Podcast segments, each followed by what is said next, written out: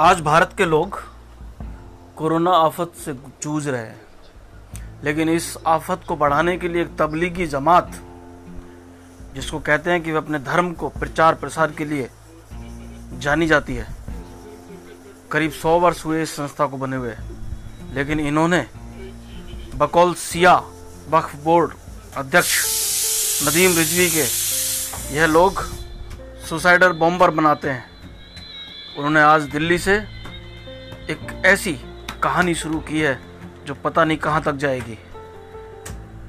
कहा तो यहाँ तक जा रहा है कि यह लोग कोरोना के वायरस कुछ शरीरों में डेवलप कराकर इंडिया आए हैं और यहाँ से भारत के पूरे शहरों में जगह जगह फैलने की इनकी योजना है। क्या कर रही है मोदी सरकार? क्या कर रही है केजरीवाल सरकार?